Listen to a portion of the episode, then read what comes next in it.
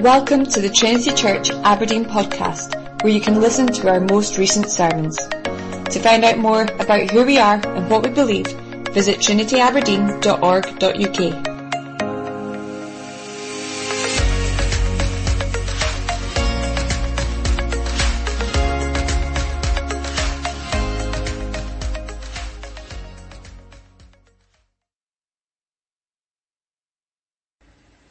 We're looking at Acts chapter 16 this morning together. Acts chapter 16. I'm going to read from verses 16 through to the end of the chapter in verse 40. Jesus changes lives. That's our theme and topic for today. Uh, a wonderful passage to look at together. Acts chapter 16 verse 60. 16. As we were going to the place of prayer, we were met by a slave girl who had a spirit of divination and brought her owners much gain by fortune telling. She followed Paul and us, crying out, These men are servants of the Most High God who proclaim to you the way of salvation.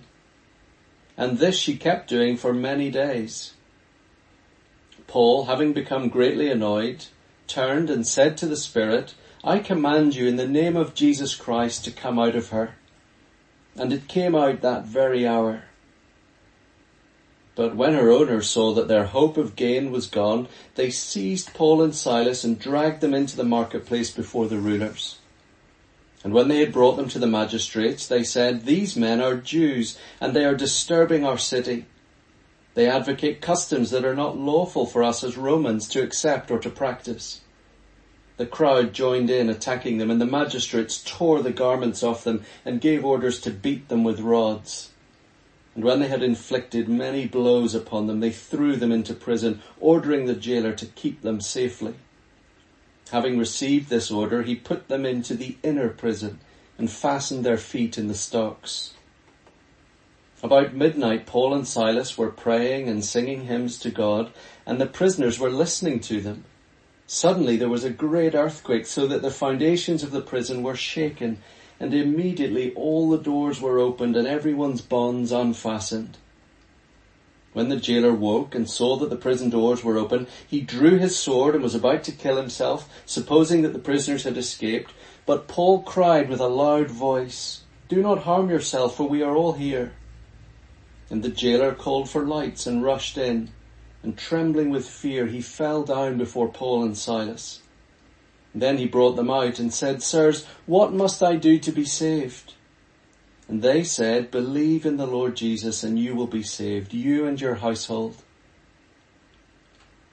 And they spoke the word of the Lord to him and to all who were in his house. And he took them the same hour of the night and washed their wounds, and he was baptized at once, he and all his family. Then he brought them up into his house and set food before them, and he rejoiced along with his entire household that he had believed in God.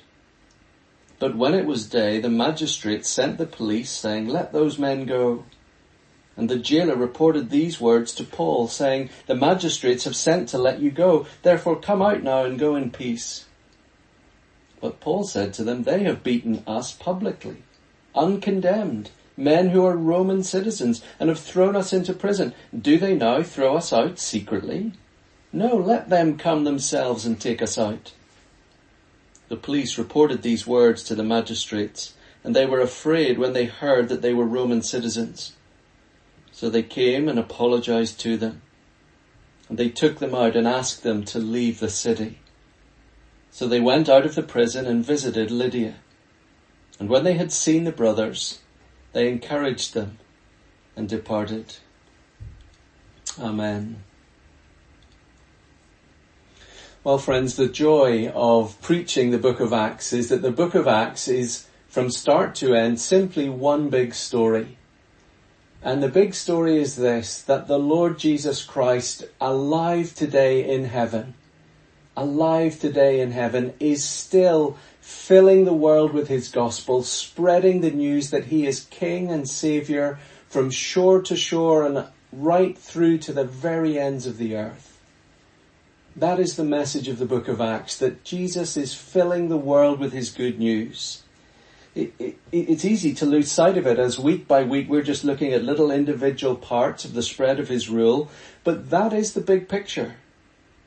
And you know, maybe that itself today, what I've just said there, maybe that is all you need to know today. There is bad news, isn't there, on every hand, whatever news channel you flick to and turn on. Not, not just bad news globally, but I think there is bad feeling on a global scale at the minute. People are stressed and emotional and angry. We're fearful and worried. And so maybe today the very best thing you can do is simply to drink deeply again from the well of the Bible that says Jesus is King. This very day, Jesus is alive in heaven, ruling and reigning, spreading his loving rule to the ends of the earth. Take comfort today, friends, please, Jesus is king, not our governments. Whether you think our government is doing things well or badly, wherever you are in the spectrum, we are living, aren't we, in out of season days. And my job is to preach God's word in season and out of season. Here we are at the minute, I think, out of season. And whether we are out of season or in season, Jesus is King and he is changing lives all over the world. All over the world. Today's passage that we're going to look at is all part of last week's story. It's just simply two more episodes, two more people that we meet in the story of the gospel reaching Philippi, a leading city of the ancient world, a Roman colony. A Roman colony hearing the gospel. Don't underestimate the significance of that, friends. The very nation who had crucified the Lord Jesus Christ himself. Here are those people hearing the gospel now in their territory, on their turf. People are now bowing the knee to the man they executed. And I want to take us through these verses with three points, three things to see. Number one, look how the servants of Jesus act.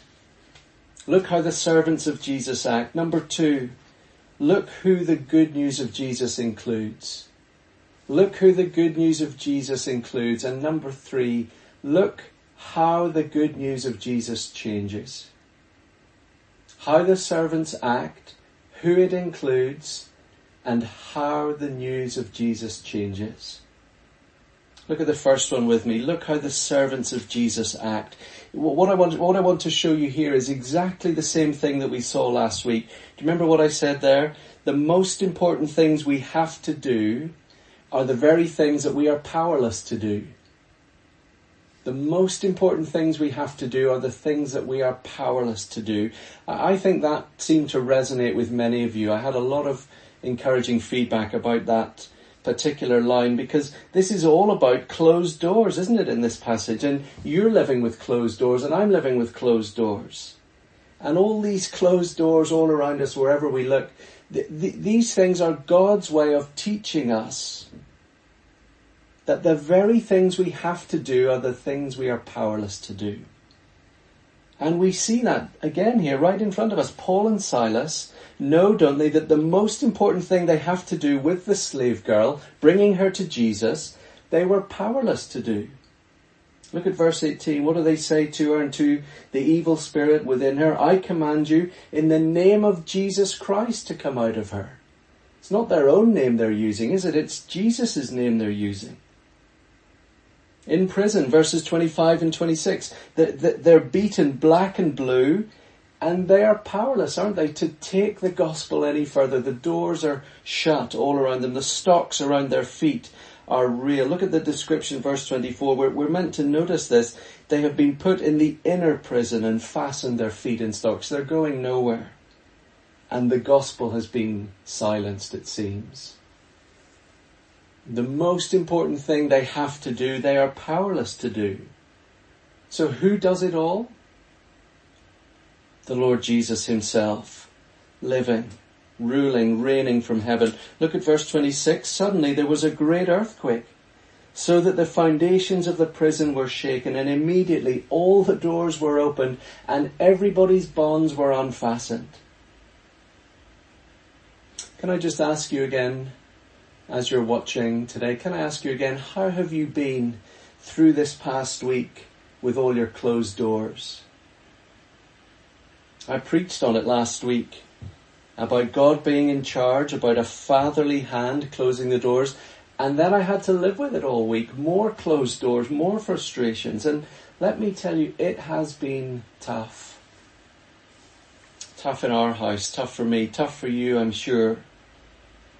But you know, Paul and Silas here, they show us how to handle it, don't they? They show us what to do. Verse 25, about midnight, Paul and Silas were praying and singing hymns to God and the prisoners were listening to them.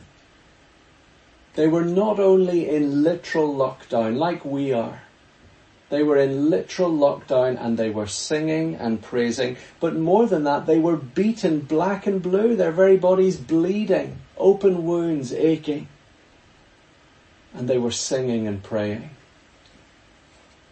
I find it so humbling. Tertullian, the church father, said, It does not matter if your feet are in stocks, if your heart is in heaven. It does not matter if your feet are in stocks, if your heart is with the Lord Jesus Christ on his throne in heaven. Ah, they might be in prison, mightn't they here, but they know that their Jesus has the keys and is holding them fast. He's in charge of their lockdown, not anybody else. Oh, they know him as the world's true king and they have not stopped loving him or trusting him or opening their hearts to him. I wonder with closed doors, has it led to closed heart towards Jesus, the very one who has been closing the doors of your life? Don't let it be so, friends. Be like Paul and Silas here as doors close, open yourself up to God. I want us just to notice this. Do you, do you remember at the very start of the chapter, chapter 16? The strange circumcision of Timothy. I said there that that is because open doors matter to Paul more than anything else in all the world. That's why Paul has Timothy circumcised. If this will help you get the gospel, I will do it. That's the attitude. Open doors for the gospel are everything and matter more than anything else. Well, that's the start of the chapter. What did you make of the end of the chapter? Paul set free in verse 36 and refusing to go, refusing to walk out of the open door. Why? Verse 37, Paul said, they have beaten us publicly, uncondemned men who are Roman citizens and had us thrown into prison. Now they want us to walk out secretly? No, let them come themselves and take us out. Let them do this in broad daylight for all to see. Why is Paul doing this? Exactly the same as the start of the chapter, because for him, open doors for the gospel are everything. Open doors for the gospel are everything. If he fights here for his rights as a Roman citizen, that could do more good for the gospel than simply walking free and over the hill into the sunset. Oh friends, look how the servants of Jesus act here. He is in charge, not us. He sets people free, not us. We praise Him and love Him and trust Him no matter what happens to us. And, and, when it is right to do so, we insist on the rules and rights of law. We use our citizens' rights if it will further the gospel. See, where, where does Paul want to get to? What is his master strategy that is going to emerge in the coming weeks and months? Where is Paul going? He's going to Rome. To Rome. He wants to take the gospel right into the heart of the beast, if you like. He wants to walk right into the lion's den and give Rome the gospel. And he knows that this will help. Standing on his rights, using his rights. It might create more freedoms for others. His example might pave the way for other gospel freedoms. And you know, I think we are moving into an era where Christian leaders are going to need to be very, very wise about which things to let go and which things to fight all the way to the top as much as we can for the good of the gospel. Oh, let the principle always be not standing on my rights for me, for ease and comfort for me, but an open door for the gospel for others. That has been the case in several recent prominent court cases as Christians have decided this is not the right thing to lie down on. If I win here, others may follow in my wake and benefit, and some go in our favour, some we lose, and so it always is as Christian leaders seek to be wise when to say, you win, when to say no because I belong to Jesus, this must be stood against. Oh, pray for your leaders, friends. Pray for us. We're going to need help with that, I suspect, in coming years more and more. That's number one. Look how the servants of Jesus act. Number two, look who the good news of Jesus includes. Look who the good news of Jesus includes. Friends, this is two delightful stories from verses 16 down to 24, the slave girl and then the Philippian jailer from verse 25. I think this is beautifully apt for where we are in the world today and the events of the past few weeks. See, friends, look who the good news of Jesus welcomes and says you may come in. Last week in Philippi, remember, we met Lydia, the rich businesswoman. Do you notice that they met her in Philippi? Yes, but do you remember verse 14? Do you remember where she's from? Thyatira. Thyatira. Another city. She's living and working in this city, but she's from that city. She's an outsider, an immigrant, and the Lord opens her heart. Luke is saying that this good news that is now bursting boundaries and spreading and growing, this good news that used to have a, na- a, national border around it in Palestine, the promised land, that border is gone. And outsiders from outside a place that is outside can now be included. Then today's passage, the good news of Jesus meets this demon possessed slave girl. Look at verse 17. She followed Paul and us crying out, these men are servants of the Most High God who proclaim to you the way of salvation. It's almost certain that this girl would have been Greek. This phrase that she's using here, the Most High God, was used by Greeks to refer to Zeus, one of their deities. And it's likely that in following Paul and Silas around and shouting these words, that it's likely that what she's doing is saying, look, we're all in this together. We're all spiritual people. We're all religions, all here to help you. I can tell you the future and read your palm and give you your fortune, but these guys, well, they can give you another angle on spirituality. It's possible that her owners were using her to try and strike up a business deal but with Paul and Silas. Let's go in together and make more money. My girl can do this, you, you guys can do that. Together we'll take a cut of the profits. And look, she can be included. A demon possessed slave girl, she can be included. Jesus frees her of this demon. Do you see what's happening by the time you get to the end of this story? Rich woman, poor woman. Free woman, slave woman, immigrant woman, native woman. Oh, the doors are open, wide open. And third person, the jailer. It's very likely, apparently, that most jailers at this time were retired soldiers or army veterans, a bit like we might tend to see today that uh, security contractors hire a private firm that tend to be made up of uh, former military personnel, tough men who get the job done who are ex-military. And like all officials in the legal administration of a Roman colony, this man was almost certainly a Roman himself. See, do you see what Luke is showing us? In one occupied city, three people brought up with different national cultures, but now all of them united together in Jesus three nationalities, forming the very beginnings of this little church plant in Philippi that was to become so significant for Paul on his missionary journeys, so wealthy, so full of the gospel and grace of the Lord Jesus Christ that the letter that Paul writes to them eventually one day we still have in our Bibles. All these different people included in Jesus' kingdom as it spreads. Oh, I love this. I love this. Do you know, friends, the deepest problem with racism, the deepest problem with racism is the very idea that different races exist. That's the very essence of the problem. We, we've bought the lie that there is such a thing as different races. No, the Bible speaks of one race, the human race, all descended from our father Adam.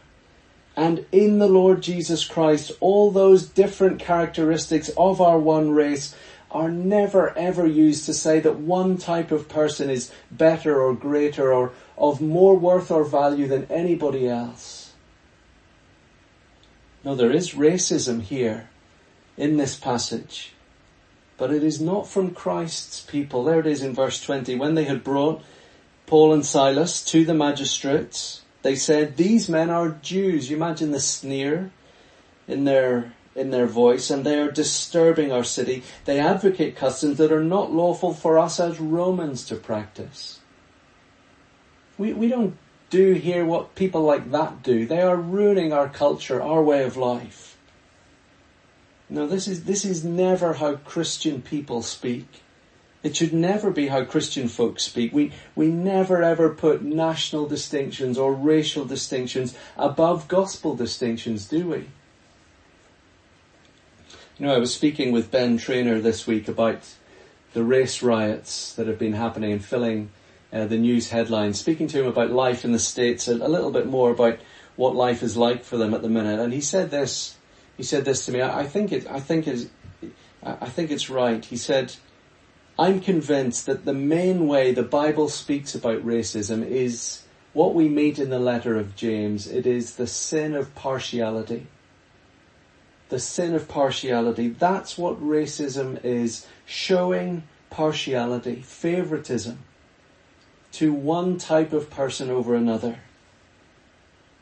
And then Ben said this, he said, you know, I think in Scotland, it is easy to want to fall in line behind a slogan like Black Lives Matter and to think, well, of course we agree with that, we agree with that, but for us, black lives are not the problem for us. Maybe it is English lives or Tory lives or some other kind of lives, whoever it may be, whatever it may be.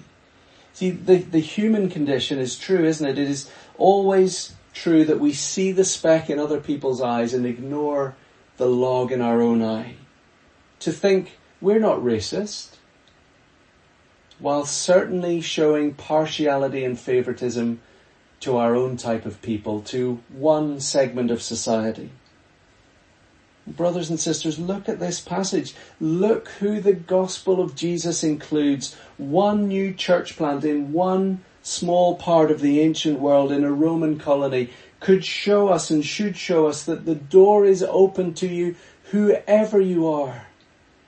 Whichever part of the United Kingdom you come from, wherever you're from in the world, whatever you look like, whatever your sex, whatever you have done with your sexuality, whatever your gender preference, whatever your social status and standing in life, whoever you are, however you have tried to construct yourself on your own terms, whatever you have left behind you, maybe a trail of wreckage and broken relationships, empty promises, decisions made that you wish you could undo and take back. Or whoever you are today and wherever you're from and whatever you've done, look who can be included in Jesus' family. The whole point of this part of the Bible is to say there are no barriers. The further out you move, the more people can be included, the more, not less. Acts chapter 10 verse 34, so Peter opened his mouth. See, this is why this is here in the book of Acts. Acts chapter 10 verse 40, Acts chapter 10 verse 34, Peter opened his mouth and said, truly, I understand that God shows no partiality, but in every nation, anyone who fears him and does what is right is, is acceptable to him. I want to ask you just to pause today and to ask yourself, what might that look like for you? God shows no partiality. No partiality. Are there certain types of people that just annoy you? You know what it's like? They, they come on the news and you always switch them off. Or I can't bear that man. I can't stand that woman, we say. Who, whose opinions can you not stand to listen to? They are probably the very person you would not like to have in church beside you, passing you bread and wine and saying, brother, sister. The person that Jesus needs to change, if that is true, is you, not them. Look who Jesus includes. Number three, to finish. Number three, look how the good news of Jesus changes. Friends, look how the good news of Jesus changes. Scattered through these stories are lovely details. Lovely details of real change in people's lives. Look at chapter 16 verse 15, the story of Lydia. After she was baptized and her household as well, she urged us saying, if you have judged me to be faithful to the Lord, come to my house and stay. And she prevailed upon us. Do you know wolves in sheep's clothing? And false shepherds, it's the other way around with them, they heavily prevail on the sheep. Wolves in sheep's clothing heavily prevail on the sheep, taking from the sheep, taking and taking and taking, always asking things of them. But genuine conversion works exactly the other way around. Here she is a new Christian and she's just trying to give and to give and to give. Come to my house, have what I have, stay, don't leave it's what happens when the Lord opens somebody's heart. And here, when the Lord opens the heart of a wealthy business person, He always, always opens their wallet. It's what happens is people want to give what they have. Philip, the church in Philippi becomes known as a wealthy church, a giving church. Jesus changes lives. Did you notice the cruelty of these verses? This poor girl in verse 16 as we were going to the place of prayer, we were met by a slave girl who had a spirit of divination and who brought her owners much gain by her fortune telling. Verse 19, when they saw that their hope of gain was gone, her owners, when they saw that their hope of gain was gone. What an awful description for one human being to be described as owned by another human being. You know, friends, today, make no mistake that whatever mistakes the church has made through the centuries when it comes to the issue of slavery and human rights, and our forefathers in the faith did make many mistakes. But make no mistake today, friends, when it comes to that issue, the good news of Jesus contains at its very heart this truth that would one day explode across the world when it was properly grasped and understood that all human beings are created in the image of God, created equal, male, female, black, white, from one Father, He made the human race. All human beings created in the image of God and of inestimable value and worth to God, whoever they are whatever they look like, wherever they're from. No one human being may ever be above another human being owning them for financial gain. Oh friends, look how the good news of Jesus changes a life. As a broken life here is redeemed from financial corruption and shameful, shameful gain and a young girl is set free from the most degrading form of slavery. What about the jailer? Well, he's just another picture, isn't he, of the life that Jesus changes. I think verse 31 that we have is just a summary statement of what they must have shared with him. What must I do to be saved? And they said, believe in the Lord Jesus and you will be saved, you and your household. And they spoke the word of the Lord to him. Who knows how long it took or what questions he had or what bits of the puzzle he needed joined up and how they had to explain the life and death and resurrection of the Lord Jesus and his return to heaven as ruling king at the Father's right hand. Those are all the things we have to say to people, don't we, as we tell them to believe on the Lord Jesus for them to be saved. But make no mistakes, friend, make no mistake, Jesus changed this man's life. Jesus changed this man's life. It's wonderful. It's beautiful. I, I just love verse 33. He took them the same hour of the night and washed their wounds. Oh, this man has just been washed by Jesus. And now he washes the very wounds that he probably inflicted just hours ago. The very wounds he might have inflicted or seen being inflicted. He lays down his rod and he swaps it for water. He washes them clean because he has been washed clean by Jesus. Washed clean by Jesus in baptism, he now gives back in washing their stripes. It's always reciprocal, isn't it? Like Lydia, receiving from Jesus and giving straight back to Jesus. Giving straight back to his people. Jesus has taken his sins and buried them buried them in his own grave, and this man has been laid down with him in baptism, left his sins there, risen, cleansed and new. You know, friends, today we live in days of cancel culture, don't we? Cancel culture. Have you heard that phrase? It, it refers to how today we cancel people when they make a big mistake or say something that our world deems unacceptable. They just get cancelled. You're finished. You're done. You're over. We don't want you anymore. One strike and you're out. J.K. Rowling speaks out on transgender issues. Cancelled. Dominic Raab makes a mistake in speaking about taking a knee in the Black Lives Matter movement. That is unforgivable. Caroline Flack in the domestic abuse situation she was uh, part of found herself caught up in cancelled by the world, cancelled by the media, the very media who had lauded her. Tweets from somebody's past that somebody digs out, yesterday's actions, words that you said that hurt me, things that you did to me that were truly wrong, you are now cancelled. And Acts chapter 16 says to us today, friends, in the kingdom, in the kingdom that Jesus is spreading from shore to shore. Acts chapter 16, the Lord Jesus himself says to us, in my kingdom, no, there is no cancel culture in my kingdom. Oh friends, it is beautiful beyond words. There is no cancel, cu- cancel culture in Jesus' family. He never reaches down from heaven and erases people.